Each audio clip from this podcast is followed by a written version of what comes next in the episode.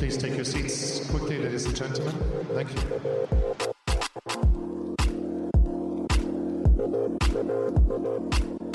I mean, they always have a big mouth. They always talk a lot. So it happened before. It's going to happen again.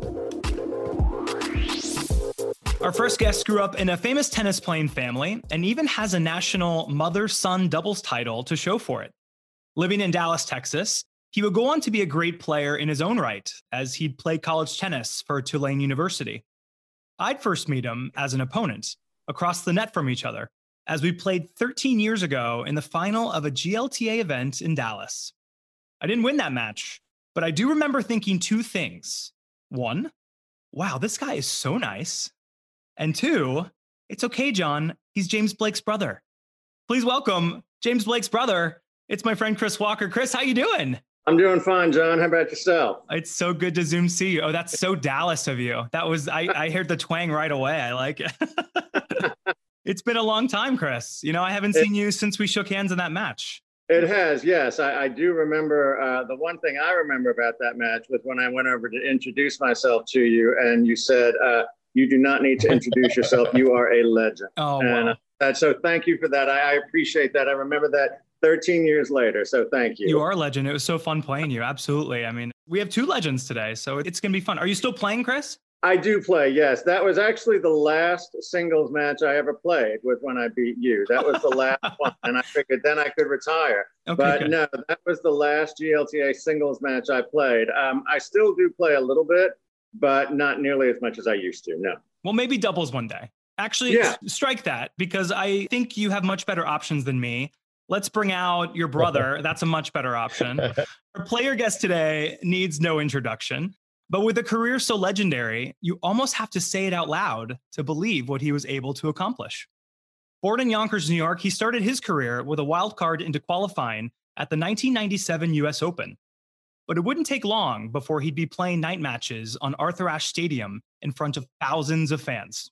His 2005 7-6 in the fifth quarterfinal match against legend Andre Agassi is still regarded as one of the best Grand Slam quarterfinals from the past 20 years. He'd go on to make two more Grand Slam quarterfinals in his career, as well as win 10 ATP singles titles and make a memorable run to the 2006 year-ending championships in Shanghai.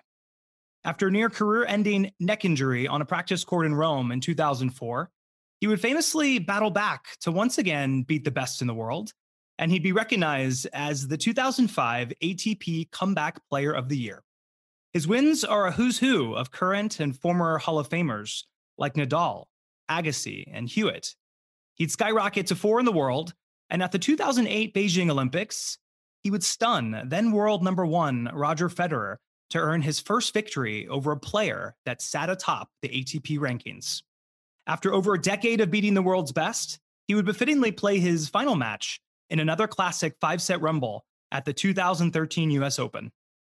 But luckily for the tennis world, he stayed entrenched in the sport he grew up playing with his family, now most notably as a premier analyst for ESPN and as the tournament director for one of the most prestigious events in the world, the Miami Open. He went to Harvard. He was named in People Magazine's Sexiest Men Alive issue. He's a New York Times bestselling author, and yeah, he's even besties with John Mayer. Our guest today is the fantastic James Blake. James, wow. What's up? Not allowed. It's an impressive introduction. Thank you for all of that. We're going to run out of time. I know. Oh, well, I mean, you did a lot, so we better get right into it. I mean, this is a family affair today. I love it. I do want to start the show, though, by saying how impressed I was at the Miami Open this year. I know this will sound kind of like I'm bringing an apple to a teacher on the first day of school a little bit, but it was my very first COVID-era tournament. As a fan, really well done. Were you happy with how the team was able to pull it together? Yeah. I mean, it was one of those situations where you're just trying to make the best of a difficult situation. And we definitely felt like we did that because we didn't know what to expect. Like I said, it's your first event in the COVID era. And for us, it was our first time putting on an event in the COVID era where we have to, you know, between day session and night session, you have to completely sanitize everything. If a fan has a ticket for a day and night, you still have to have them leave, sanitize everything, have them come back. You got to make sure you're still in all the protocols with the mask. I ended up staying in the bubble. So the players were in the bubble and we needed someone that was there as well in the bubble with them. So you got bubble life where you're just going from the hotel to the courts, that's it. So it's just a little difficult and a little different, and you got to figure out how to make that work. And, you know, we had, the players were excited. The players actually were really happy that there was no center court because they had the whole field, the whole Miami Dolphins field to themselves to play, to run, to play, set up soccer games and cornhole and spike ball and do everything they wanted to do there. So I don't know if they're going to let us put the stadium court back next year, but I think we might have to if we can get 14,000 fans in there. Well, you did it. I mean, thank you.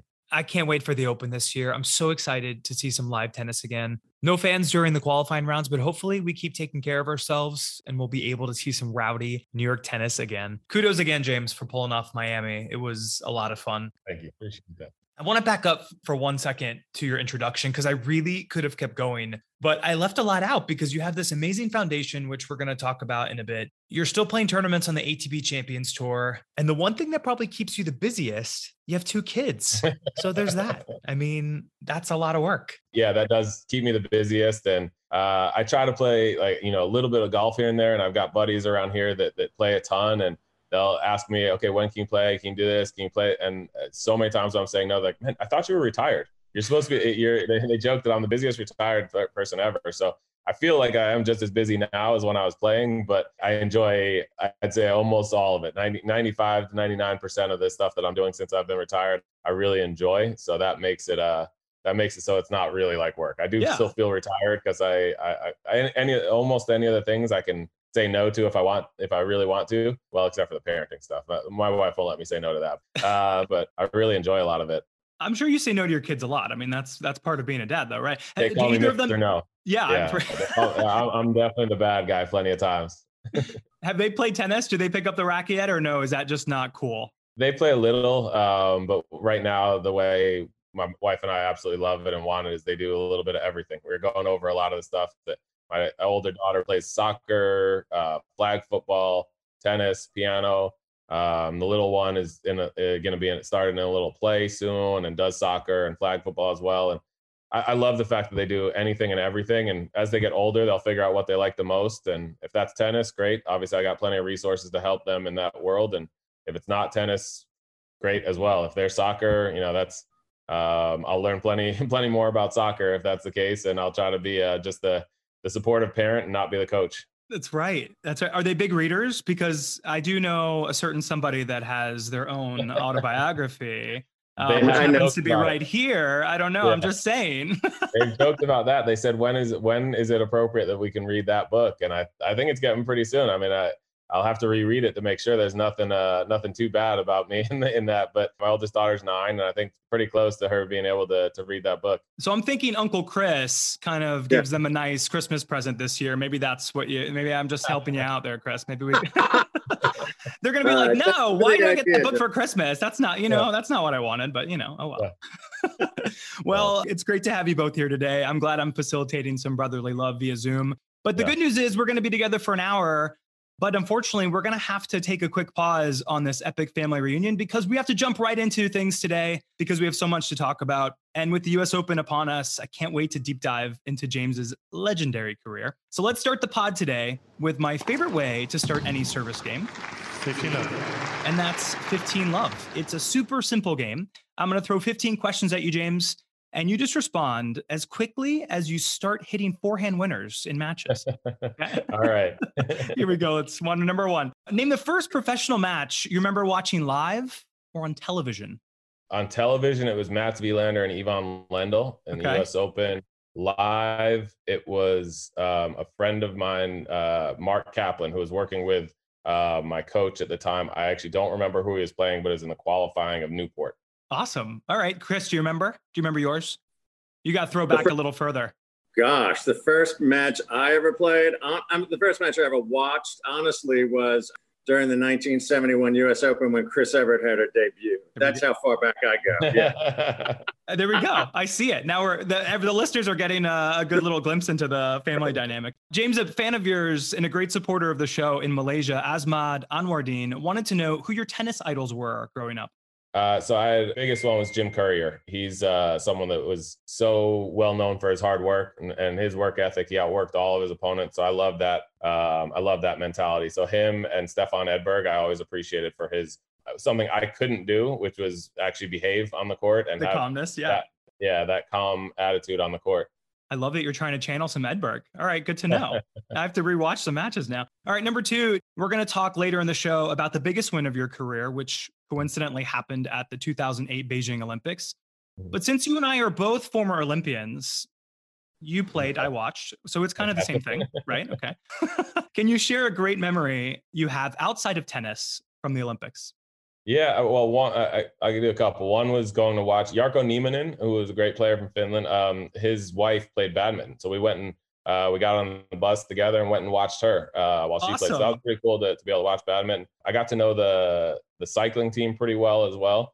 And when I won against Roger, I had a call from the Dream Team then, the basketball team, and Kobe was on it. And obviously there's great players that were calling me. And one of their moms had actually gone to the match and watched, and she's the one that called back. And it was Deron Williams. His mom watched and called him and said, hey, you guys better call him after that. So that was a pretty cool experience to have a phone call from the Dream Team.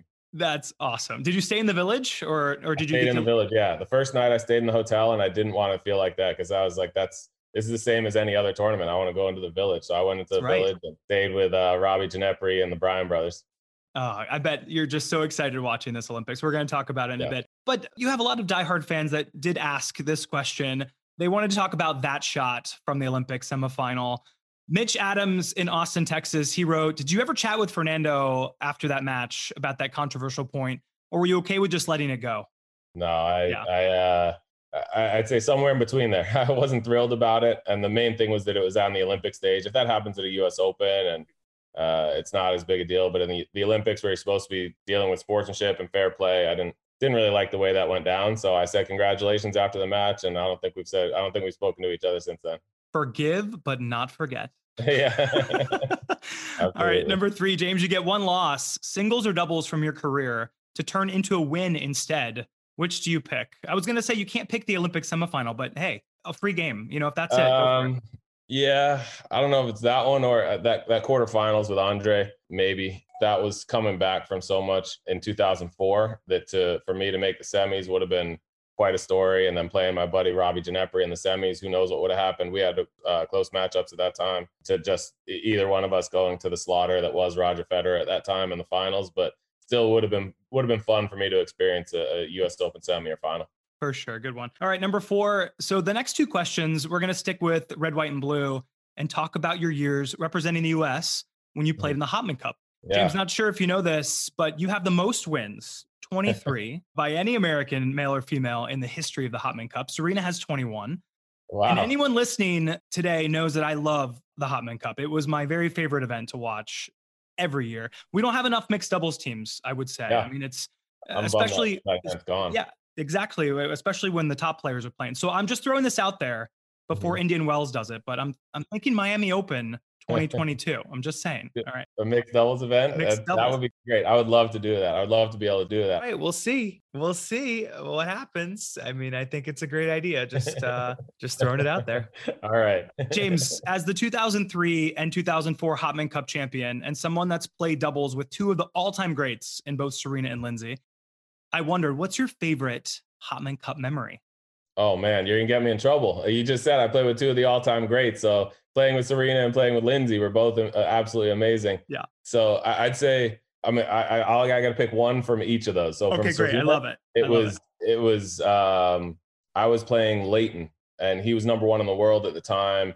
And she just came into my locker room. It's men and women separate locker room. She didn't care. She came into my locker room and basically got in my face, said, "You are going to kick his butt. You're going out there and you're going to beat him," right in my face. And I was like, man, she's just built different. She's the Michael Jordan. She's got that in her. And I ended up going out and winning. And she came in and just, you kicked his ass. She was pumped up. So that was the one with her. And then with Lindsay, the next year I'm playing with Lindsay, and she tells me beforehand, I don't know her very well at this point. I'm still pretty young in my career.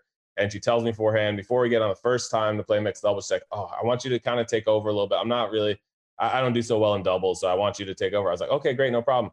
Then they start doing the introductions, and they do mine first and then her, and they say, "Okay, and Australian Open doubles champion, former number one in the world in doubles. And I actually caught the ball, and I looked at her and I said, did you just tell me you aren't good at doubles? And she's like, oh, that, you know, that was before. That doesn't really count. I'm like, what are you talking about? You're leading this. You're the captain of this team now. You're taking over everything. Great ones. Those are hilarious. All right. So my fifth question obviously is, if you had your choice to play Hopman Cup just one more time with any other American besides those two, okay, who would you pick? Current or retired? Anybody in history?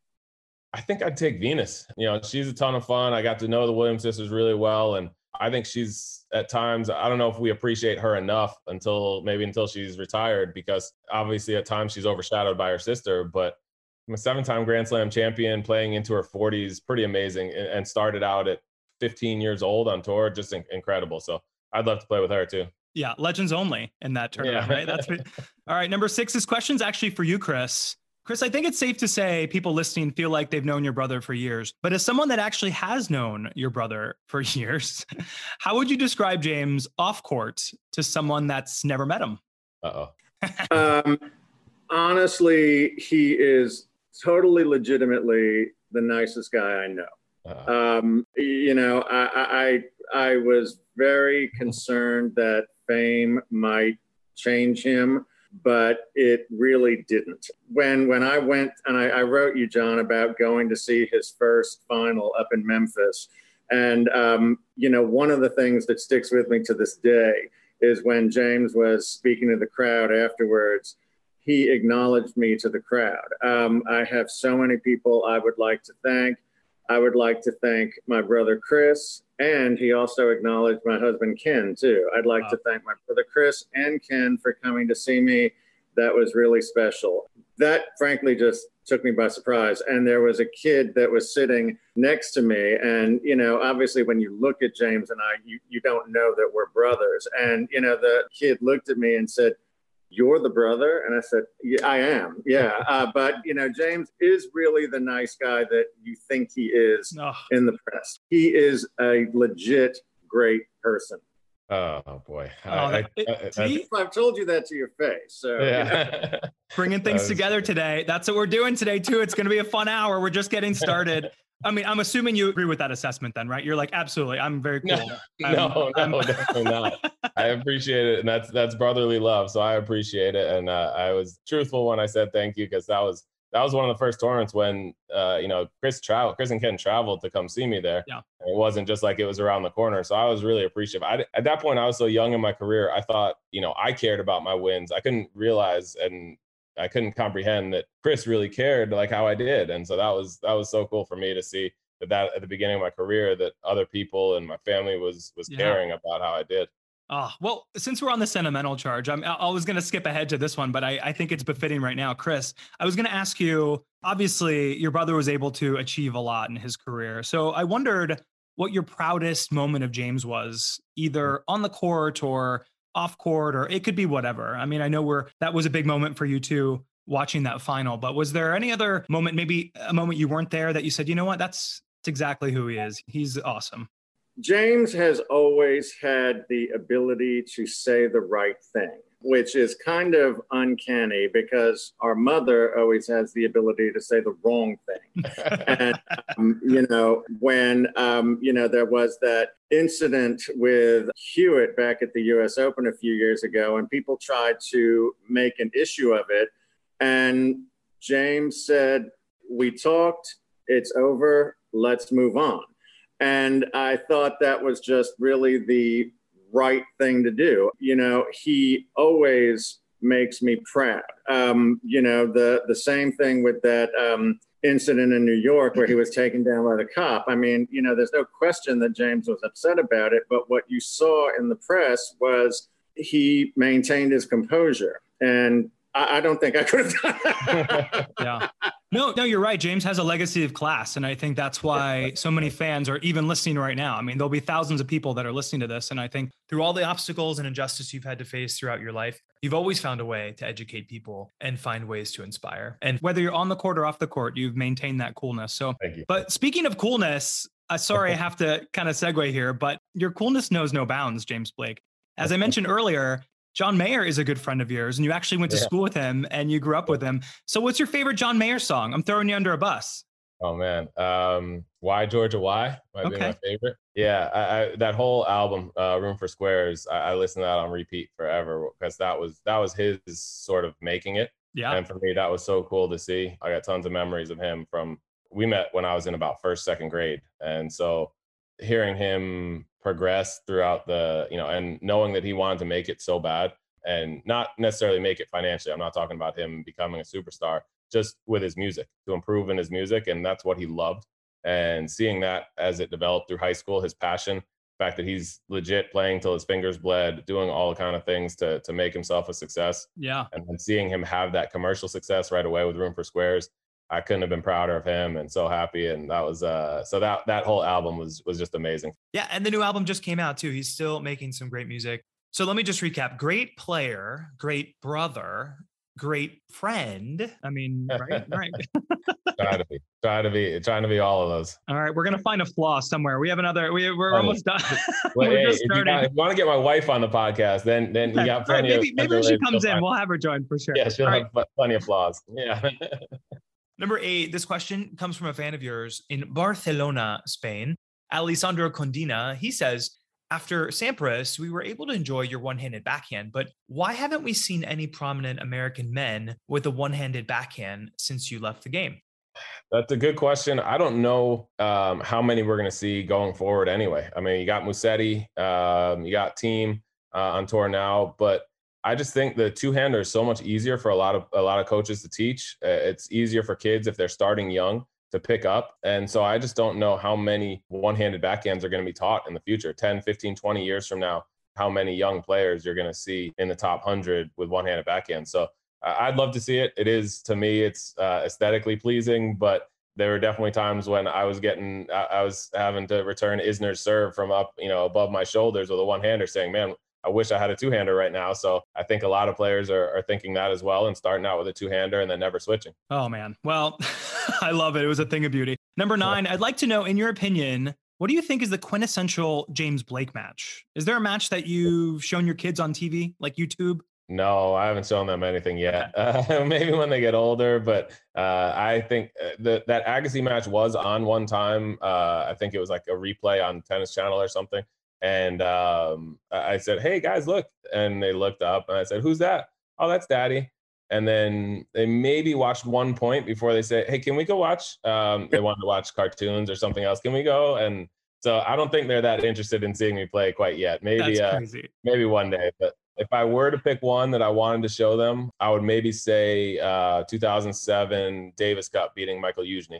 Awesome that match. Might be the one I'd show. Awesome, but that one was hard fought. Two guys that I think, to me, Mikhail Youzhny is about as good an example as you can get of someone that got the most out of his ability, that I would absolutely hate to coach because you can't make him any better than he already has made himself working with his coach, Boris. So I think for both of us, we were working and doing everything we could to win that match. And we absolutely battled for real, real tough sets. So that one might've been the one I'm about as proud of and would think of as a quintessential James Blake match. Awesome. We're going to talk Davis Cup in a bit. All right. So number 11, James, you spent 2 years playing college tennis at Harvard University. You'd ultimately give up playing for the Crimson when you started playing for the Green after sophomore year. Did you like that joke? I don't know if that was wonderful. I got it. That's tough to make a joke about the Crimson. So that's good. Right, well done. What is something you enjoyed about your college tennis experience? Oh, I had a ton of fun. For one, I was a freshman. My brother was a senior. So I got to play on the same team as my brother. That was a ton of fun playing doubles with him for a couple times. Unfortunately, I was hurt when I got there, and then he got hurt in the spring. So we really didn't get a ton of time playing together, but the camaraderie I had, I still stay in touch with at least 3 or 4 of the guys that were on the team with me there. And, I just love that experience. It was humbling. As a freshman, you're the one that's sleeping on the floor on the road trips. You're the one that's carrying the string machine. I was stringing rackets. I still remember being in my sophomore year, I was number 1 in the country, and I was stringing all the rackets for the whole team the night before we left. And it was just, I don't know, you have that life where you're eating in the dining hall, you're living so simple and just worried about classes and tennis and maybe a little social life thrown in there. But it was a great experience, and it was a good stepping stone to the pro tour because you're in charge of your own life, but you also still have schedules. You still have practice scheduled, you still have classes scheduled, but it's up to you to maintain the GPA, to maintain the practice schedule. And before that, then once you get to the pros, everything's on you. Now it's all your responsibility. You don't have to show up to practice ever if you don't want to, but if you know you want to get better, that's what you have to do, and you need to make your own schedule. Absolutely. What was your favorite class you took at Harvard University? Probably sociology. I took an intro to sociology class, and I loved it. And I wrote a paper about tennis actually while I was there, about the difference in the men's and women's tours, and I got into a great debate with the professor, and we had different theories on it. So that really sparked my interest in sociology. So if and when I do go back and finish, I've already started looking into it. I may switch my major to sociology. Awesome. Does that hold up? Did you read it again? I mean, I want to read it. That sounds amazing. Yeah, that's gonna be good. I brought it up to a bunch of the women players because I always wanted to see what they thought, if they thought I was right or if they thought the professor was right. So I've had a decent number say that they liked my idea better, but I don't know. Third book idea, James. That's it. I think we're segueing. All right, number 12. We talked about the brains. Now it's time to talk about the beauty part of James. There's no denying that people have been swooning over James from day one. And in 2006, you were named in People Magazine's Sexiest Men Alive issue. That had to have been a fun year, for sure, I'm sure. That was actually comical because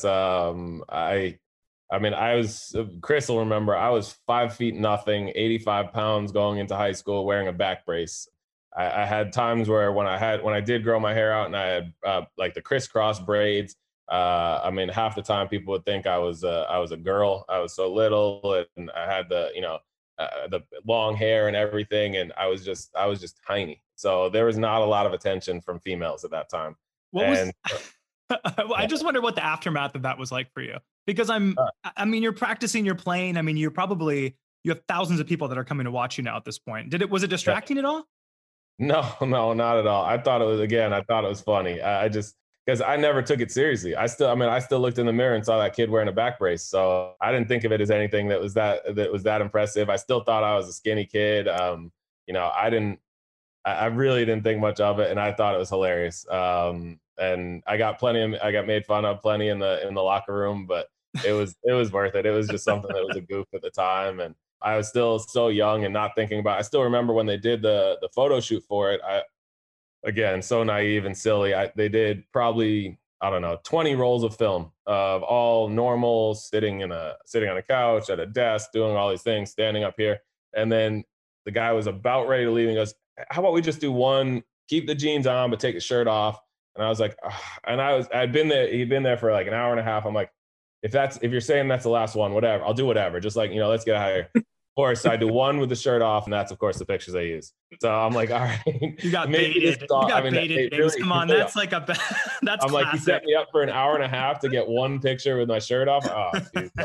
I learned my lesson, but I don't take myself too seriously. So for everyone that wanted to make fun of me for that, they're more than welcome to do that. Now you just start with the shirt off. That's much easier now. It'll save you a lot of time, right? Much more. I don't want to see that anymore. Maybe when I was 25, not anymore. 100%. I know you have a crazy fan story for us. I'm assuming you had more than one bra thrown on court at some point.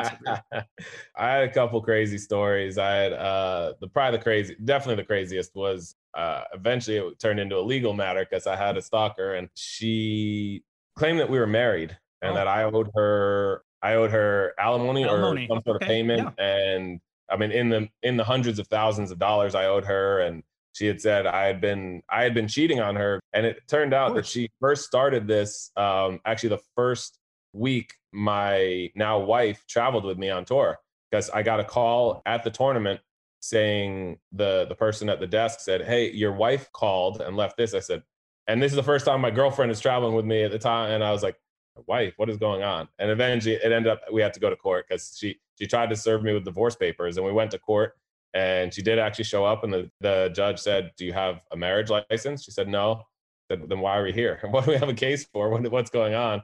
And then, I got a restraining order. And this is your introduction to celebrity. This is hilarious. So wow. That was a fun one. Well, 'tis the world, All right, well, let's go a little more normal. Let's talk about your New York Times bestselling autobiography, Breaking Back: How I Lost Everything and Won Back My Life. It was an amazing account of perseverance, passion, and love from a year in your life that you'll never forget.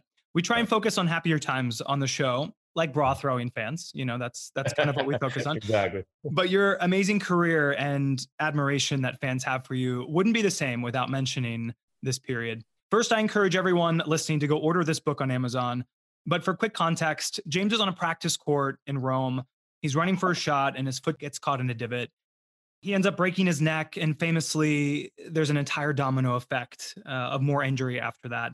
But the book follows James through his recovery and also emotional recovery, as the time off from tennis allowed him to spend time with his father before he passed away. James, I love this book. As a person who lost their father, I kind of have chills right now too when I talk about it. But I lost my father, my grandmother, almost my mother to cancer as well. I just wanted to say what a great and vulnerable book it was, even all these years later. It's so amazing. Can I ask, was writing that book therapeutic for you? It was. Yeah. It really was, because Chris knows we come from a family that maybe a lot of times don't put a lot out there. We don't express ourselves as openly. I mean, Chris has done an amazing job of that and opening up to me, and for me to be able to be open to him as well. But for the most part, we didn't do that. So for me to have a year of talking about that, thinking about that, putting pen down to paper and writing about my dad and everything, it really did help me. I mean, I can't tell you how many times throughout that year I'm sitting over a computer screen crying, thinking about a memory, or talking to the Andrew Friedman, who helped me with we go through tons and tons of times and memories and stuff. And I'd be sitting there pretty much sobbing, talking to him, but it was worth it. It was one of the best things I ever did, was getting through that and remembering, because I think I would have, if not for that, done a lot of bottling up and just pushing that down and not really expressing myself and not really even scratching the surface of my emotions. So for me to do that and then get the reward of people coming up to me years later saying, "Hey, I related to this," because not everyone, but a lot of people can relate to tragedy in a family, to death, to family circumstances, to being down on their luck, to anything like that happening. Not a ton of people can come up to me and relate to walking out in the US Open in front of 20,000 people. And what does that feel like? So they have this emotion and they have this emotional connection to me because of what I went through. And so if that means I can help someone else that's down on their luck at that time or having a tough time, you know, that's a lot more valuable than being able to hit a forehand.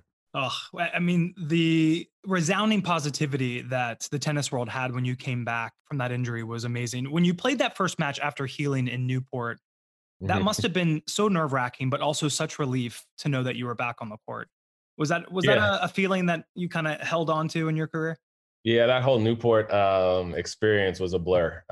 There's some memories from there that I'll never forget. I got there after my dad was literally on his deathbed. He told me and my brother, we have to go. He wasn't going to let us stay there with him in the hospital room. So we went, and I get there, drive the couple of hours up there, and I get there, and there's a guy complaining about his room. Not enough towels or the AC, something, and furious, like ranting and raving. And all I'm thinking to myself is, like, my dad's in his room dying right now, and this guy cares about the towels. And it just put a lot of things into perspective. And then I couldn't have been prouder of my brother going out there the next day, winning a 7-6 in the third match in the qualifying. You know, I was, again, sobbing, you know, right after that match, thinking about how cool it was that he won that match. And then for me to go out there and win my first match, really not prepared. I mean, I wasn't ready to play tennis. I got a win. And then the next day, to try and play my second match, my body was starting to fall apart. I couldn't do it. Yeah. But just to get a win with my mom there, looking up and seeing her in the stands, and lucky enough that it was just 2 hours away, so she could drive up. This wasn't somewhere further away. And, you know, just having that memory, and then getting home, the realization that the ATP tour is going to go on. They finished that tournament. Everything else happened normal. Yeah. And I was going home to start preparing for the funeral for my dad. So that week was just, a complete blur, because I was so focused on my mom and what else was going on in my family that win, aside from it being cool for my mom, like that, you know, that the actual tennis from that week, I don't remember one point. I don't remember anything about it. I don't think about it. I don't think about the tennis at all. I think about just the feeling I had when I got that win, and it was in front of my mom. You inspired a lot of people from that. And you went on Oprah, James. You went on Oprah. Yeah. I mean, come on. That was a big deal. That's a lot. Yeah, that was cool to meet her. She's pretty impressive. Number 14, we're almost done in this round. We just talked about your father. You started the James Blake Foundation, which is dedicated to cancer research. Can you tell everyone a little bit about it and where people can go to donate? Yeah. If you go to James Blake Foundation or jamesblaketennis.com, they have links to donate. But it was started in 2005. I came back and I wanted to do a one-time event in 2006 for my dad. And what I did was I wanted to be friends. And so obviously tennis is the easiest thing for me to do. So I asked Andy Roddick. I said, Andy, I'd love to do this. He said, you tell me when and where. He knew my relationship with my dad. He knew my dad well. Tell me when and where and I'll be there. I said, thank you so much. I really appreciate it. I went to John Mayer and, we had dinner back in Fairfield, back in Connecticut. And I said, hey, I'm thinking about doing this, and same thing. You tell me when and where and I'll be there. So having them, I then asked Gavin DeGraw, who I'd become friends with as well, hey, if you do you mind coming and play the piano and doing something as well? Same thing. He's happy to help. So we did this event. I think about 9,000 people showed up. David, I'm a huge Mets fan. We did it in Virginia. David Wright showed up unannounced, just came in and donated a bat, a signed bat. And I couldn't have been a classier guy to show up without me even thinking to invite him. I didn't realize he would be there and available. So this event was a great success. I couldn't have been happier about it. This was a tribute to my dad. My mom was there. And the fact that these friends were willing to drop everything they were doing to have this memorial to my dad meant a ton to me. And then after that, Andre saw what we had done. And he told my agent, he said, hey, he's doing another one. I'm in. I'll do it next year. And I talked to my agent. He said, just so you know, you've got Andre already committed. You can't stop now. I said, no, you're right. Well, if Andre's in, I'm in. So we did it the next year, and then we did it every year, pretty much up until I retired. And then since then, we have to morph because now I can't help others because I would go and do their events, and they would come and do mine. Did I see that you guys are organizing a New York City marathon? Is there something? So so now that's one of our biggest fundraisers is the marathon. Are you running in this? I ran it in 2015. I did it once. Gosh. I told them I would do it once. You need a vacation. You need to stop, James. I'm getting annoyed now with how perfect you are. You need to stop it right now. I told them I would do it once because I'm not a runner. So before I trained for the marathon, I had never in my life run more than 5 miles at a time. Oh, and really, James? Oh, really? Since then, I don't think I've run more than 4 or 5 as well. So when I run, I go 3 miles, and that's about it. So that was a tough one to do the marathon, but I said I'd do it once. I did it once. I got my goal. So I said, I'm not doing it again. I broke 4 hours. That was all I was trying to do.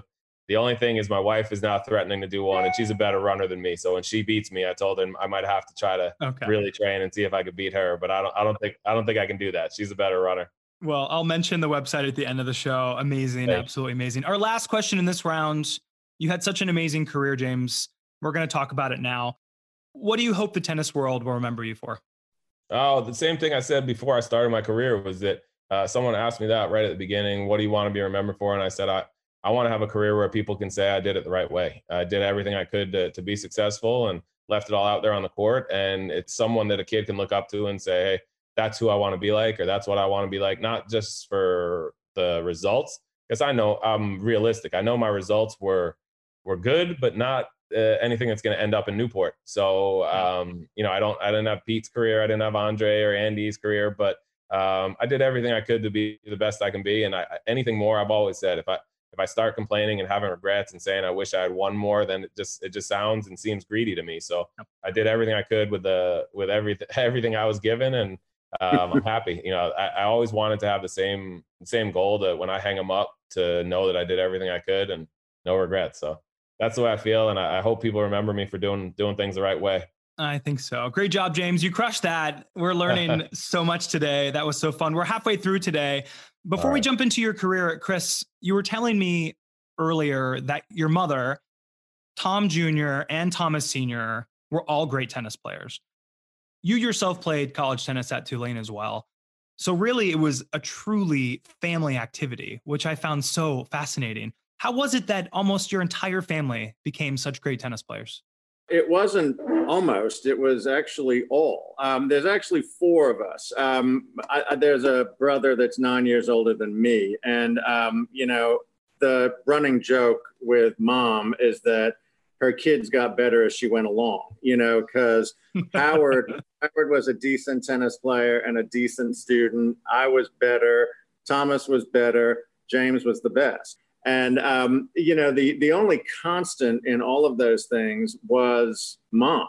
She really went out on the court and played with all of us. The only difference was, you know, with Thomas and James, their dad was a part of that. With me and with Howard, it was really just Mom giving us a racket and saying, go amuse yourself on the wall. And that's what we did. But yeah, I mean, Mom played for as long as we can all remember. And that's how we all got started. Oh, I love it. You told me that you actually won a mother-son national title with your mom. I found that so fascinating. But what I failed to mention is that she was pregnant with James. So it was kind of James's first title, really, in theory. You know, I will give credit to Mom for that title. I will not give credit to James. Okay. The only thing I will remember about that is, you know, I remember when we split sets in that final, and Mom was really starting to drag. You know, she was 6 months pregnant. And, you know, they said, you know, just stick your mother at the net and you do everything. And I did. But honestly, up until then, she was the reason why we won that tournament. I mean, she was the best mother out there. And so, yeah, I will give her the credit, but James doesn't get it. No. That is a great piece of trivia, which I love. So speaking of trivia, I hate to bring up this love fest, but it's time for our game today. I'd love to play a game called I 40 Love You. It's going to be Chris versus James in a brother versus brother tennis match trivia showdown, all about James's career and life. Chris, I'm going to ask you two questions about James's career. And then James, I'm going to ask you two questions that will test how well you remember the days on tour for James Riley Blake. All right. If we happen to end up in a 2-2 tie today, I'm going to check both your phones to see who the last son was to call your 85-year-old mother, Betty. And the most recent son wins the tiebreak. So they're both looking at each other right now. I know Chris I'm going to win. Out for sure. You called her yesterday at 3:15. I know it. Exactly. Oh, I love it. All right, James, here you're going to start us off today. Here's your first question. You get your very first wins on the ITF Futures Tour way back in 1998 in Waco, Texas. You'd make it all the way to the semifinals of that event as a wild card. One of your wins in Waco was against a player that, just like you, also had a brother that played professional tennis on tour. Which player did you get one of your very first singles wins against at that Futures event? Mike Bryan. Yeah, that was easy. Look at that. All right, I do remember. He threw up before the match. He had food poisoning, so that made it a little easier for me. Did he really? Oh, wow. Yeah. Oh, okay. Look, we're full of trivia today. I also left out that he's won 18 Grand Slams. He was number one for a gabillion years. Yeah, all that stuff. James, I heard, obviously, we just listened from Chris earlier about your family dynamic and how everyone ended up being such great players. You obviously were a great junior, and you ended up playing Division I tennis. I'm assuming growing up that there were always fantasies about turning pro. Mm-hmm. Was enrolling at Harvard a tough decision for you? I know Thomas was there, so maybe not as tough as I thought, but was it the goal to play there for a couple of years and then try out the pro tour? No, my goal was to go for 4 years. I didn't realize things happened really quickly for me. So I did not realize how close I was to that pro level. I thought there was such a big gap. I still went to college thinking I was going to play number 4 on the team because I used to see my brother and I thought he was so much better than me. And so all the guys that were playing with him and against him and that could compete with him, I thought were leaps and bounds above me. So I was hoping I could play number 4. And when I got there and the first rankings came out and I was 4 in the country, I was a bit shocked. So I didn't plan on that at all. And then after I saw how well I did my freshman year, realized that then I went to Waco, played that future, did okay in some futures that summer, that maybe this is something I could actually do for a living. So then that sophomore year, I really committed. During my sophomore year, I decided I'm either going 2 years or I'm going 4 years. I wasn't going to go 3. I was either going to turn pro or I was going to get my degree. You played some futures and challenger events before turning pro in 1999, but your first taste of pro tennis was getting a wild card into qualifying at both the 1997 and 98 US Opens. You actually almost qualified for the Open, getting to the last round in 98. That must have been a dream come true. What do you remember from those first U.S. Opens? Well, the first one, I was still amazed they gave me a wild card. So I thought that was my first pro tournament. I thought pros were, I mean, miles ahead of any junior, anything I could do in my junior career. So I do remember getting a set in my first match against Lawrence Thielman. And I was amazed that I even got a set. I was so happy that I was even in the match. I didn't get blown off the court. Luckily, he wasn't one of these like overpowering guys. He was kind of a little more finesse player and had serve and volley type of game. But I was so amazed that I was even close. And then the second one, getting that close, losing to David Wheaton in the last round of qualies, I was amazed I won one match, then amazed I won another match. Then I'm playing David Wheaton. I'm like, oh my goodness, I have a chance. Really, I have a realistic chance, because he was at the end of his career. He was, well past his prime. Great player. So I thought I had a chance. And then I don't know if it messed with my head or him coming out just ripping and having nothing to lose, sort of. And he just took it to me. But I remember those matches pretty well. Well, you'll have your time in the spotlight in a bit at the US Open. But in 1999, you were tearing up the Challenger circuit and you'd win your first ATP level match in Newport on grass, beating a legend, former Wimbledon finalist Malavia Washington. I read you were a big fan of Malavia's. Who wasn't, though, right? I loved watching their entire family. So much class. But that must have been so strange to see the draw and play against a player that you had so much respect for. What do you remember from that time in Newport?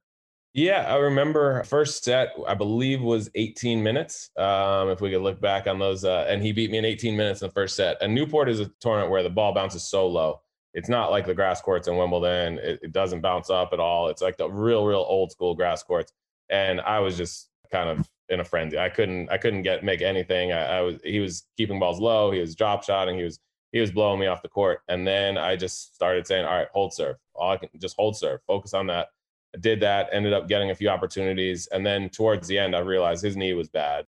It's unfortunate because he was such a great champion and his knee was destroyed and he couldn't come back. He tried that event and one more and then realized that he just couldn't do it because his knee was never going to be the same. So it was lucky for me that I got that as a draw, because for one, I got to beat someone I kind of idolized, but also I probably wouldn't have beaten anyone else in the draw. I was not ready for that kind of competition. And it showed, because I didn't win another match on tour for about 2 years. Well, you'd continue playing some great tennis and building up your ranking. You'd play mostly challengers for the next few years, winning a lot of them. In 2001, you'd make your first tour semifinal again in Newport, an event that obviously had a lot of great memories for you in your career. And you'd get your first win at a Grand Slam later that summer at the US Open, and you'd crack the top 100 for the first time in October of that year. But then 2002 starts, and this is where things start changing for you, James. You'd start 2002 at number 71 in the world, and you'd finish the year in the top 30 at number 28.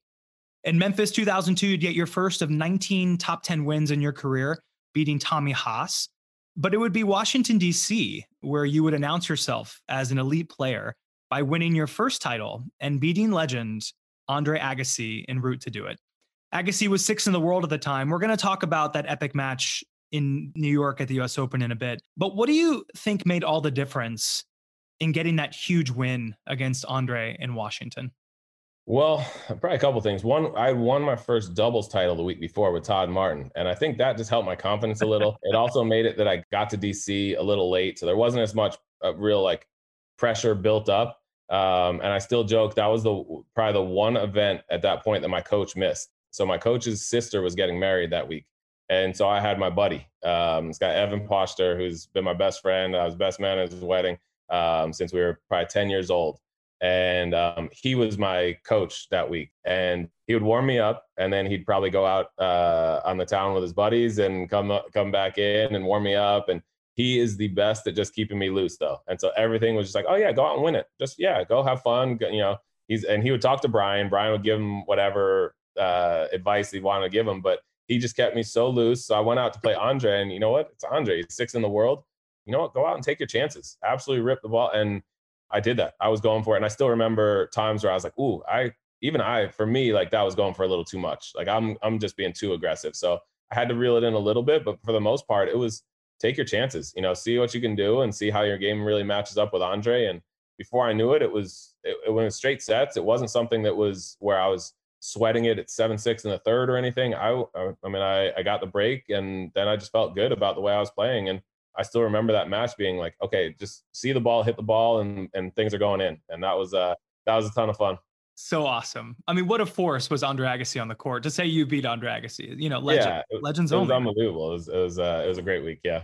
Definitely the biggest match of your career at that point. Can we talk about the final? You had made a couple finals already. It was your third final, so third time's a charm for you. Yeah. Did you go out and celebrate after that first title?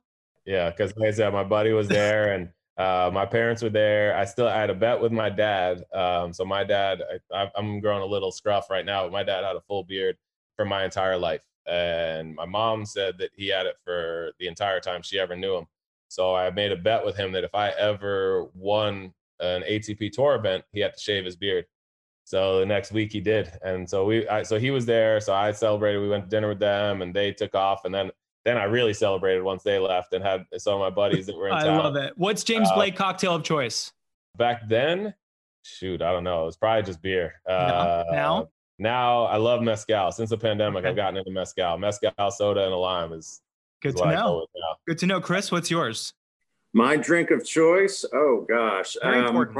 Vodka and 7 is mine. Okay. Yeah. All right. Well, staying basic. I love it, Chris. That's good. Well, James, you were playing some great tennis that summer. The week before, you just mentioned you had won the biggest doubles title of your career at the Masters event in Cincinnati. So let's go on to question 2. And this is going to be your first question, Chris. Okay. Both you and James played college tennis, and James's partner that week in Cincinnati also played college tennis. They would win that event and also partner the same year to go undefeated in Davis Cup doubles. Which former US Open singles finalist did your brother team up with to win the biggest doubles title of his career in 2002? The only thing I can think of was it would be Mike Grine. Is that the right answer? Oh, no, not the one that people used to say you looked like. Oh, Todd Martin. There you go. Todd Martin. Yeah. James told me that. James told me once that I looked like a 5-year younger version of Todd Martin.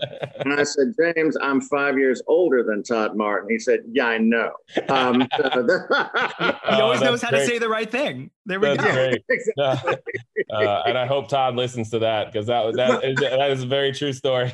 Oh my gosh, my cheeks are hurting. I love it. All right. Well, can we talk about your doubles career for a minute, James? You'd win 7 ATP doubles titles in your career, playing mostly with friends, it seemed like, through most of your career. You'd win titles with Jack Sock, Sam Querrey, Marty Fish. You'd even play with your brother Thomas. So yeah. I think that's really cool. How important was doubles to you on tour? You know, it was a lot of fun. It definitely helped with a few skills, especially returns. It definitely helped my returns a lot. But I like you said, I played a lot with friends. I loved doing it when it was someone I was playing with that made me laugh, that we had a good time. Our games meshed, our personalities meshed. So that's why I played with Todd. I played with Marty. Mark Merklin was one of my favorite partners as well. I won a couple titles with him. Yeah. So I loved playing, but only if it was the right situation. I played a couple times with Isner. That didn't go well. Our games apparently didn't mesh. We got along great off the court, but man, our games didn't mesh well when we played doubles together. But Sam and I, we joked around. I think we went like 3 or 4 times. We thought we should be good together, and we lost like 3 or 4 first rounds in a row. And then as soon as we won a match, we won the title. So all right, we're boom or bust. That's all me and Sam were. So sometimes it looks good on paper, and you just never know, right? What was playing with Thomas like? You guys played a lot of events together too. I think you made the semifinals of Newport one year too. So I mean, you had some wins. Yeah. Was that fun playing with your brother? That was a ton of fun. And we got so much, such a kick out of our parents coming and watch us play and seeing that we played together. And I still remember the first time we played together was actually the qualies of the US Open. That year they gave me a wild card.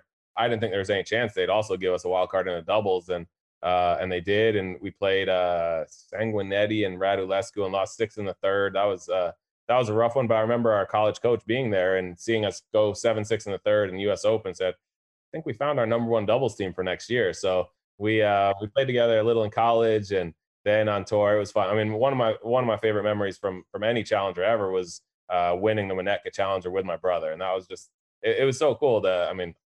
You hold up the big check, and it wasn't that big since it was a challenger, but it looked big, and just doing that with your brother, and obviously like Chris, we had the same experiences growing up. So to know how we grew up and how we got to where we were was it was a lot of fun. Oh, well, I love that, man.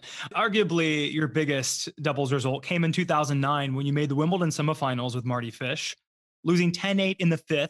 That one must have been tough to let go of it. Yeah. At certain points. Actually, we were up 2 sets to love. And then that was my fault. I started faltering. I don't know what happened, but Marty kind of carried us throughout most of those first couple sets. I was holding my own, and then my level dropped a little more. I was really struggling returning. It was Nestor and Zimonich, and I was really struggling returning their serves. wasn't putting a lot of returns in. Marty was doing it. Anytime we got a break, it was almost all Marty doing a lot of the work. And I was just kind of holding my serve. And then finally, the fifth set, I ended up getting broken and couldn't quite hold my own. You're being nice today, James. You're being nice again. No. That one was on me for sure. How did you process losses in your career? I actually had one of your doubles partners. I had Jan Michael Gamble on the show this past week. And he said for him, he would go back to his hotel room and he would stare at the wall in his hotel for sometimes an hour just to kind of release the energy. What was your method of moving on after a loss? Mine wasn't good. That you could get my wife in here and tell some stories. I was basically, I couldn't be consoled, couldn't be helpful or productive in any way for that day. I still didn't understand how people would lose a match and then just be in the cafeteria eating lunch and talking with everyone. I went back to my hotel room. I didn't stare at the wall, but I would stare at the TV or try to go to sleep or do something. But I was just furious and fuming. And I even remember telling my now wife when she would call and be like, "Oh, you lost." Like, "Okay, well, let's talk about something else." And I said, "No, it's better we just don't talk at all. You know, it's not good. I'm going to say something I shouldn't say." And yeah, it's so interesting, right? Just so I needed time. Yeah, I just needed time. But then, as soon as my coach knew me so well, so it was like, okay, 8 a.m. tomorrow. Like, okay, now what are we doing? What's the next plan for today? What time is practice? What are we going to do? Are we traveling? Whatever, once the next day was there, now it's on to what's next. Yeah. But I needed that day. I needed that day to kind of just beat myself up. Makes total sense. Which is not the healthiest way to do it. We all process differently. No, it makes complete sense. There's nothing wrong with that at all. But was there ever a match that it took you a lot longer to get over? I know you said maybe the next day you were cool. Was there one that stung more? I hate to bring up bad things. There's a million great things we're going to talk about, but was there one that really just stung the most? That Olympics one stung, but I couldn't really wallow for very long. I had to play the bronze medal match the next day, so that one hurt a little bit. But tons of them hurt at the time. But then, as you look back, as you start realizing big picture, you did your best. You can't win them all. I won plenty of close matches too. So a lot of times, that's one thing I would think about. I would say, you know what, I lost this one, but I'm not over here crying over the other ones that I won when I was down match point and I came back and won or something like that. And that person is probably wallowing as well, but I did the same thing to plenty of other people. So I don't think any took more than that one day. Well, speaking of doubles, I mentioned you played Davis Cup with Todd Martin. You'd be first asked to play on Team USA the year 2000, and you were a huge part of that 2007 team that won the title. You always made yourself available to play. You'd play in 17 different ties in your career. Was Davis Cup so important to you because you played college tennis?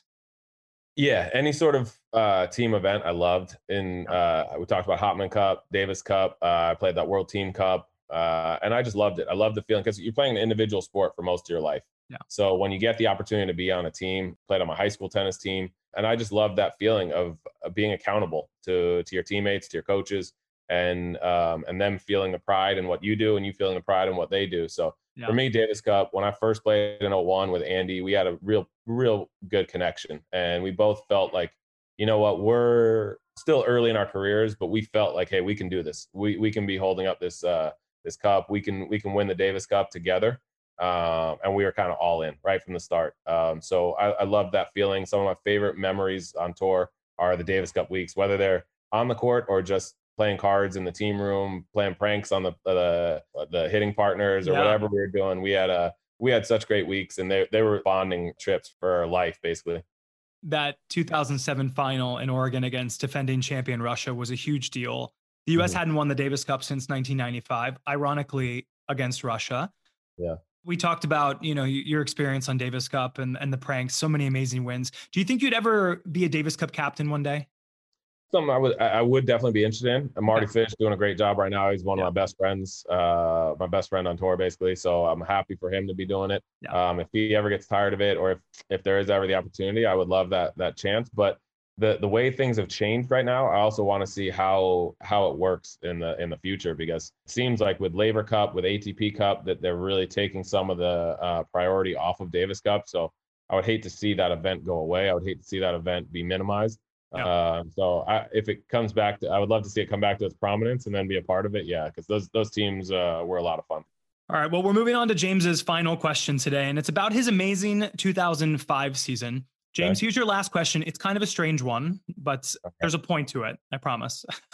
The first half of your 2005 season was a tough one for you as you were trying to regain your form after your near career-ending injury and your personal time off in 2004. But in May of 2005, you'd win a challenger tournament that would start to turn your season around. Do you remember in which city you beat American Brian Baker to win that challenger title? Oh my goodness. I can picture it. And why am I remembering? It's in Mississippi. Okay. Oh, this one. It's where the casino, it's where the casino is. Right. That's right. Oh man, I can't believe I'm going to get this wrong. I remember. I can go through match by match the event. Wow. And I can't think of the name of the city. He's trying to level it up today. I like it. He's making it competitive with you. I can't you got everything. All right, here we go. It's. Do you know the name, Chris? Yes, Tunica. Tunica. Gosh. You know what? I'm sorry to bring up Tunica, but you'd actually go on a 14-match win streak. Yeah. A couple of tournaments in a row before the French that year. But more importantly, it was my excuse to bring up Tunica because it's the casino mecca of the South. And I didn't realize that I have a very world-famous poker player on the show today. I had no idea. You were on Bravo's Celebrity Poker Showdown as well. I was rooting for you, James. You lost. Thank you. So yeah, I actually went to Tunica a few times. That's sad that I forgot it because I went to Tunica a few times from Memphis. When I play in Memphis, I went to Tunica to play poker a few times. And the fact that I couldn't remember it is showing that my older... at Tunica today. When the show comes out, you need to just say, everyone go visit Tunica. Definitely. Were there any other card sharks in the ATP tour that we don't know about? Andy got into it a little bit when that whole poker craze was going on. I know Rafa has started to deal with poker stars. I don't know how seriously he takes it. There were a couple guys. The guy by the name of Devin Bowen was, and so there were some guys. Sebastian Prieto, who used to coach Juan Martín del Potro, those were the guys that were good at hearts. Bobby Reynolds as well was good at. Those were the guys that were good at hearts at that time. I love hearts. I was a canasta guy. My spades and canasta. Those were my games. So yeah, I'm old man games. Okay, well by the summer of 2005, you were fit and you'd found your form again. You made the final of Washington, losing to the amazing Andy Roddick. Mm-hmm. And then a few weeks later, you'd win your second career title in New Haven, beating Feliciano Lopez. Did that Connecticut title have a different feeling for you, James, knowing what you'd been through for that year? Yeah, that one was definitely different. I came in there as a wild card, I think. Definitely, yeah. I still talked to Ann Worcester, the tournament director, about it, that she gave me that wild card. And so everyone I beat in that event was ranked higher than me. And then getting through that, I think I beat Haas as well, then getting through and beating Feliciano. I was down a set, hadn't made any progress on his serve at all. And there was a rain delay, and went in there and just kind of, for me, that's an advantage because I think my coach, a lot of people didn't rate him as high as some of the other super coaches or whatever. But to me, he was the best coach I could have ever had. And getting to talk to him made a big difference. I went back out there and kind of got on a roll, broke him pretty quickly, and then got up early in the third and went on to that title. And man, that was a ton of fun. I still had my whole crew was there that Ann had renamed the J Block because she couldn't believe at the beginning of the week that I said, hey, I'm going to have kind of a lot of people coming. I'm going to need some tickets. Said, okay, what do you think? Like 10? Oh, no. So I said 20? No. It started at around 50. And then by the end of the week, it was closer to like 100. She's like, I'm just going to give you a whole block. Just a whole block of seats. You take them, do what you want with them. And so she said, I came up with a name because she said that they were making shirts and they had all this stuff. And she said, people are calling the ticket office to ask to sit in that. And so we got to call it something. So they called it the J Block, and that's what started. It was her doing that. So she thought that was hilarious. But to have those friends and family there watching was definitely pretty special. Ann, did you write? Good job, Ann. That's right. Ann, that's great. New Haven would also be the scene of your last career title in 2007. Yeah. That was your 10th title. Of all the titles, I know this is kind of hard. It's like, picking between your kids. But is there one maybe that meant just a little bit more to you than the others? I'd say maybe the DC one, just because it was the first. Beating Andre was pretty special. Coming back from a set down in the finals on that was one of the hottest matches I think I ever played in my life. Yeah. I think it was ESPN cameras were there and they had the thermometer on the court and it was pinned at 120. Paradorn, I played Paradorn Shishipan. He actually went through shirts. He was out of shirts at the end of the match because we were sweating so much and he was just going through them. So that match, I was pretty proud to win that one. So that was and that was definitely special with my parents there. That was the only one my dad got to see. So that one was probably the most special. That makes sense then. I mean, it seems to me there are a lot of special cities that you played in your career. Cambridge, Newport, Washington, New Haven, New York, Chris, I'm assuming there's a trend here. Obviously, the Yonkers blood really helped. He played very well in the Northeast. I think that's kind of where you excelled. Well, let's talk about the Northeast. I want to talk about the U.S. Open. We're almost at the end of our show today. Your 2005 run to the U.S. Open quarterfinals was masterful.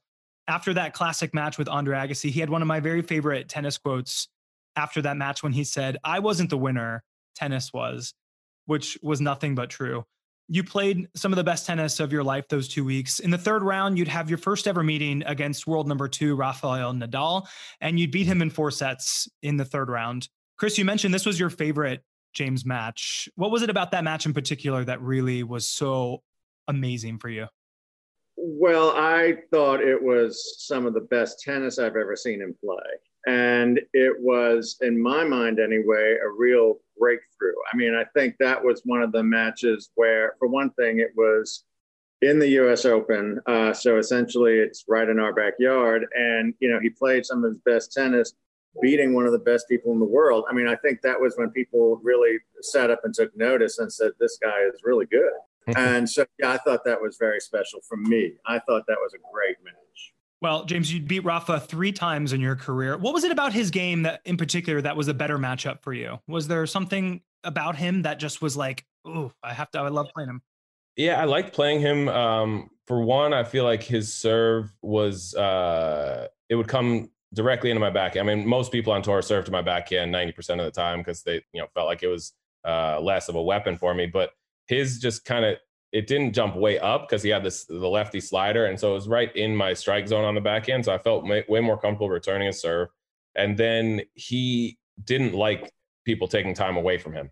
And I love taking time away from people. So I would go into those matches thinking, I am going to absolutely take over this baseline and take it. You know, I'm not going to get pinned back. I'm not going to let him whip his forehand up to my backhand.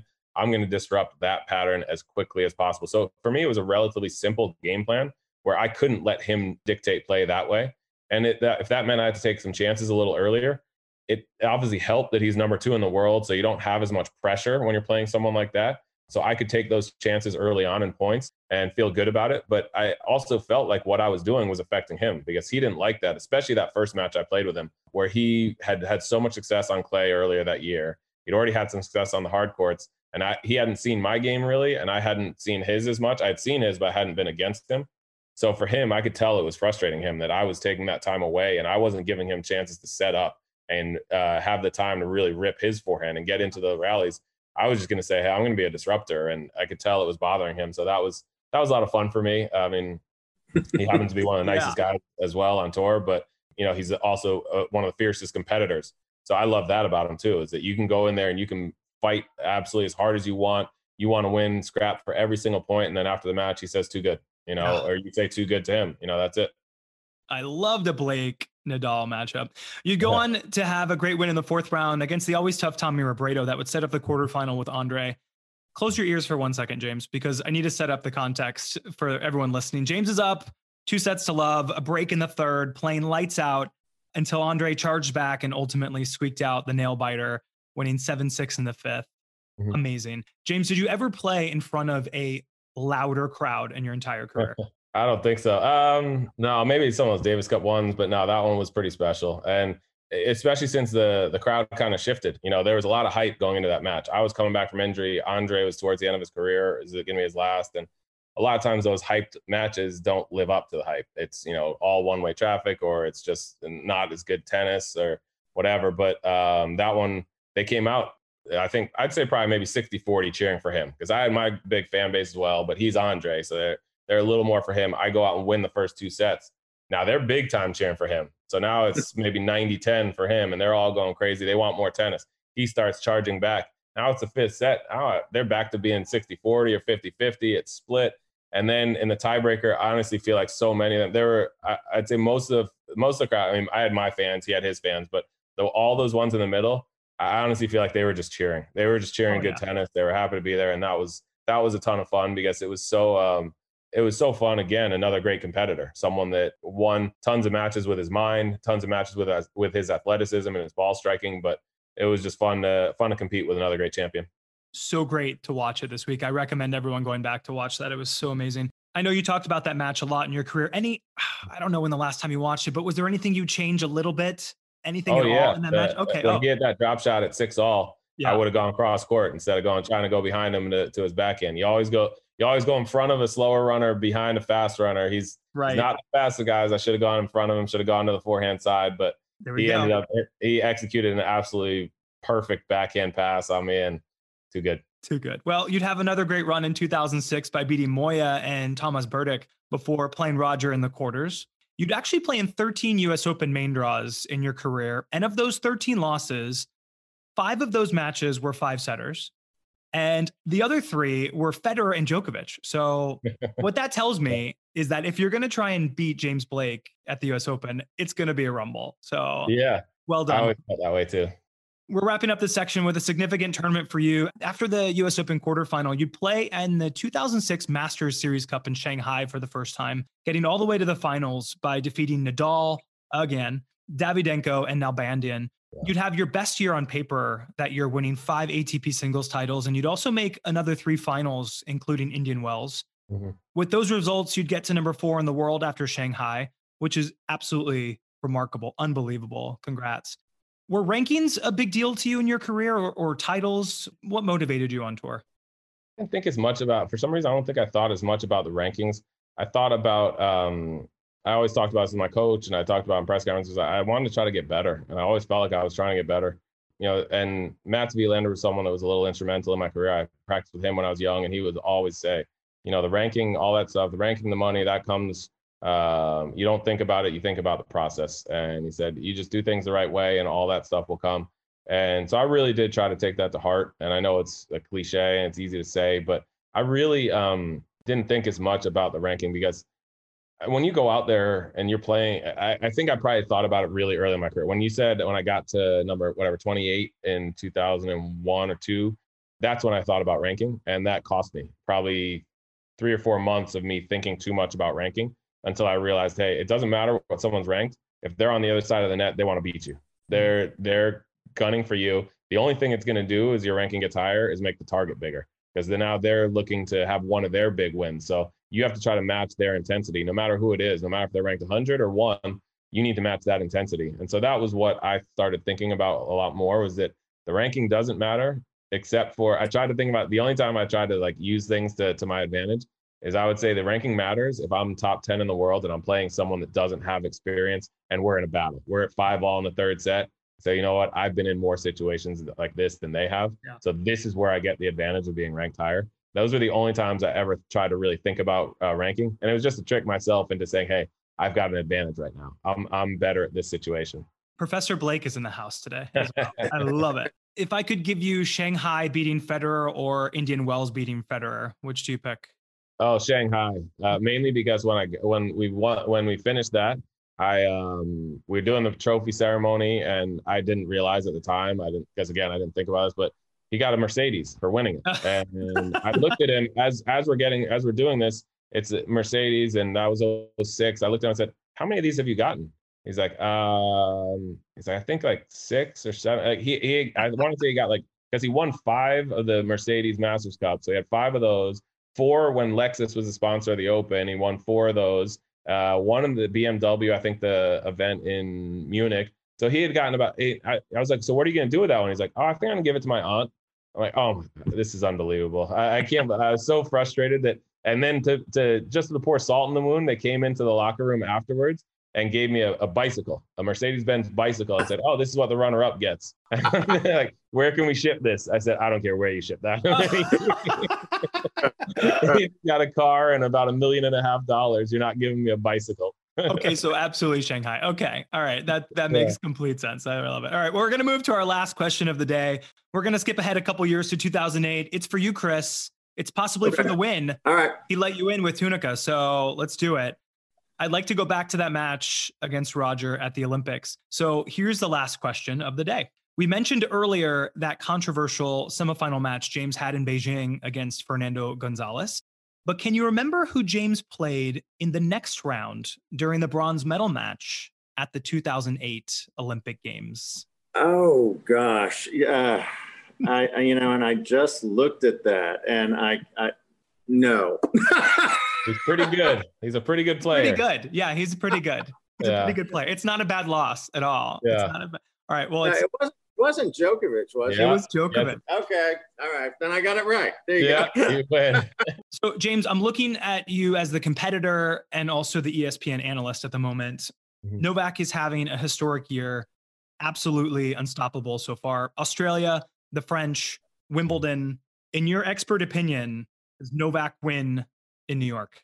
Well, I picked against him at Wimbledon as an ESPN analyst, so I think that backfired. So I got to go with him in New York. I think after this, he's proven that he's the best player in the world by kind of a long shot.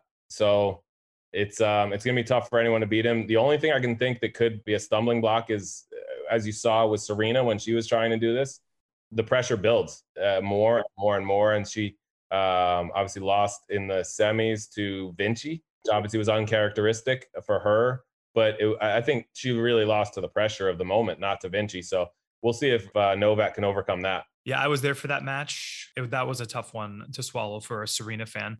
James, is there anything different about that match in Beijing against Roger? You played him 11 times in your career. Yeah. Do you wonder why it was Beijing? You know, I felt like he always had another gear. When I played him, I felt like when I played well, he was the only guy that could absolutely step his game up even above mine, because he did everything I did a little bit better, is the way I thought. And that match in Beijing, for some reason, I felt like I was having a little more success with more variety, not just really like pounding it to his backhand and trying to force errors that way, but I was moving him a lot more. And it seemed like it actually threw him off a little bit. To his forehand wasn't firing. We've seen it recently now with him, is that when he isn't playing his best, it is actually a lot of times his forehand that can sort of spray. And I just think that match was one of those where his forehand started going off a little, it gave me a little more confidence, and then I was more aggressive and didn't feel like, because most of the times I played him, I felt like that forehand was just a black hole. If I go to that forehand, he's going to control the point from now on, and I don't have much chance. So I was given a little more confidence with him making a couple of errors early, that I can go there and still be safe and still take my aggressive plays into that forehand side. And that made a huge difference. I love it. I love it. All right. Well, I guess this final question here in this round, I guess I know the answer to this. You've beaten 9 players that have been number one at some point in their career. You beat Roger, Roddick, Rios, Moya, Layton, Andre, Murat, Murray, Nadal. So many. One word answer. Who was the toughest matchup for you? Roger. Yeah. Okay. That's an easy one. All right. I thought I'd know that one.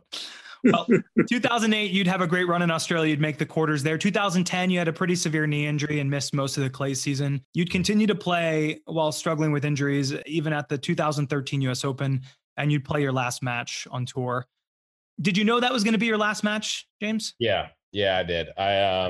I knew at the beginning of the year, actually, that was going to be my last year, and I always wanted to retire at the Open. I mean, I had so many fond memories there that I wanted to be there, say goodbye to my fans and have my family around and my friends, and so I knew that was going to be it. I hoped I would have had a better run, but that was not to be. Pretty emotional, I'm sure, too. Well, at least you seemed like you were at peace, at least in that final match. If you knew that was going to be it, I mean, you went out in 5 sets and your whole family's there. So, you know, if you're going to go out, that's the way. And you were amazing in your career. So I love that was your final tournament there. But lucky for us, we get to see you now on ESPN. James, you're so great. I love hearing your commentary. I know fans feel the same. Are you having fun over there? Yeah, it's been great. I've just learned a lot as a commentator, and it's something that I see now and I appreciate a lot more when people are good at it, because I know that when I started, I was not very good and I had a lot to learn. And the people that can seamlessly go from playing career into broadcasting, a guy like Tony Romo, just incredible how good he is at his job and doing it. And the biggest thing is some people can make it seem easy. And then for the rest of us that go into it, know that it's not easy. But it's been fun. And one of the best things is you're an individual sport. You're an individual on the desk or in the studio, but you're a part of a team. The producers play such a big role in setting you up and how they're doing it and what they're saying in your ear. And whoever you're commentating with makes such a big difference as you have that sort of give and take. You got that you've got that banter and the timing of it all. Tennis, I think, is a very difficult sport to commentate on because of the timing and because of, you know, some players play quickly. I probably would have hated to commentate on my matches because I was playing so fast that they give the commentator no time in between a point. Pam Shriver hated commentating your matches too. Yes, we joked about that a few times in the green room. But yeah, so it's been fun for me to learn a lot, and I've been lucky to work with some great people. Yeah, you have a great team there. Renee and Chris and Mary Jo and Pam, also amazing. You have a really, really fun team. Yeah. I'm assuming there's a blooper roll too, but we can, we'll talk about the blooper reel another day, I guess. I'm sure there's a few. Do you ever think about coaching at all, James? Is that something that's in this part? I mean, obviously you have a family, you're pretty settled, So I've thought about it, but I would never, at this point in my life, I would not do it, just because I think to be a successful coach, you need to be on tour with them and with your player 25 to 30 weeks out of the year, probably minimum. And I'm not prepared to do that right now. My kids are 9 and 7. I'm not leaving for 30 weeks again. Once I retired, that life was done. I've offered to have players, if they ever want, a week here and there, to come to San Diego where I am, and I'm happy to give them as much of my day as I possibly can and work with them. And Francis has taken me up on that before. Chris Eubanks has taken me up on that. They've come here for a couple of weeks at a time, and I'm happy to help in that regard. But then my next step is to help them find a full-time coach, someone that can actually go with them and be their day-to-day presence. So I could see it if, maybe 10 years from now, when my kids don't want to be around me and are cool living on their own, that then I could possibly think about it. But right now, definitely not. Always being helpful. That's how we're going to end today. Well, it's such an amazing career. Honestly, you inspired so many people and you carried yourself so well in your career.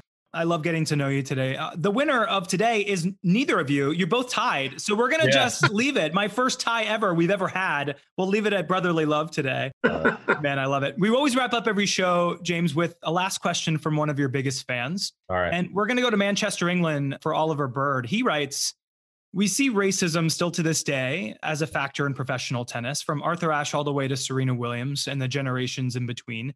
Did you feel you were a victim of racism on tour? If so, was it more the media and fans, or did fellow players have a hand in it as well?" Yeah, just a fun one to end with. Yeah.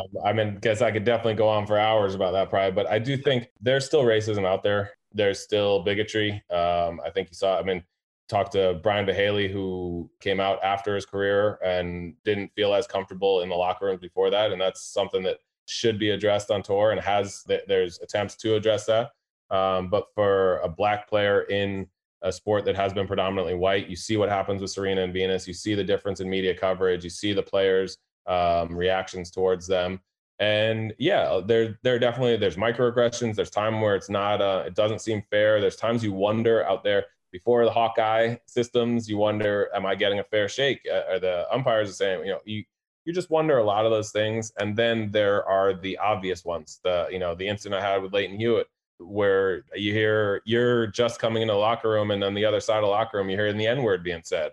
And so there's those kind of things that go on for sure. But you try to hope and you try to think that things have gotten better from the days of Arthur Ashe, because for me to complain about what happened to me, in my opinion, at times would cheapen what Mal Washington went through, and would cheapen what Arthur Ashe went through, what Althea Gibson went through, because I know they made it so that it was easier for me. I still have to speak up, though, because I want it to be easier for Francis to go through the next thing, for Coco Gauff, for those to be on tour and to not have as much racism out there, as many people seeing them as different.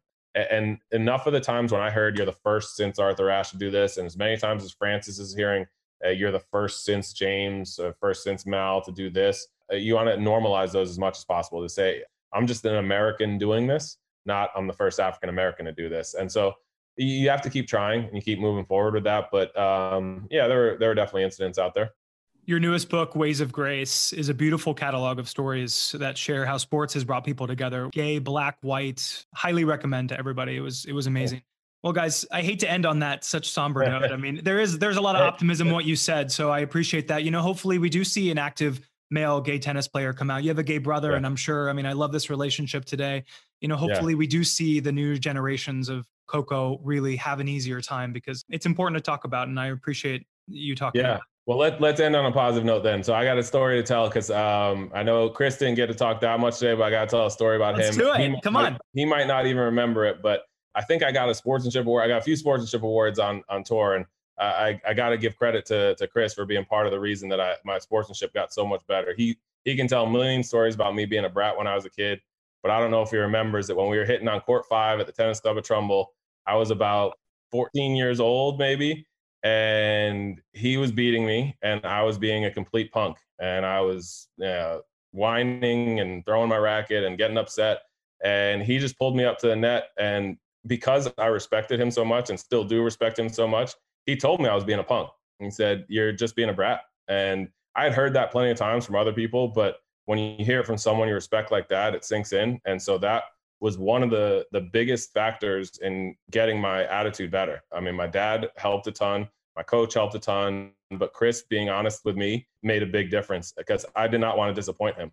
And as much as he probably didn't realize such a short encounter, or so, those words meant such a difference to me. They did. And I appreciate the fact that he took the time to do that, because he could have just walked off the court and not hit with me, and he had no reason to still be out there with me, because it wasn't helping him at all, except it made a big difference for me. So let's end on a positive note. I love it. Well, I have all the feels today. We brought it full circle. What a fun hour, guys. I want to thank my guests for joining us today. I had such a great time with you both, James and Chris. Chris, it was so good to see you again. I hope we can play doubles one day. Maybe. I'll get you out of retirement. I think you're a GLTA legend. I said it then, I'll say it today. You absolutely are. Thanks for helping setting this up today. All right. You can follow our guest, James Blake, on Facebook at James Blake Tennis, or on Twitter at JR Blake. You can also visit www.jamesblaketennis.com for a link to his foundation, his books, and a great archive of everything and anything James Blake. Maybe that shirtless photo from maybe I might have had to remove that. I don't know. James, thank you so much. It was an honor. I hope you had a good time walking down memory lane today. Absolutely. Thank you so much. Thanks, Chris. Thank you, James. Take care. I'd love your support on Instagram at Fantastic Tennis Pod. Shoot me a DM at John Garica. Let me know who you'd like to hear on an upcoming show. And if you're on Apple Podcasts, we'd love to hear a fantastic review of today's show as well. Also, don't forget to follow us on Twitter at FanTennisPod. My name is John Garica, and thank you for listening. This has been fantastic.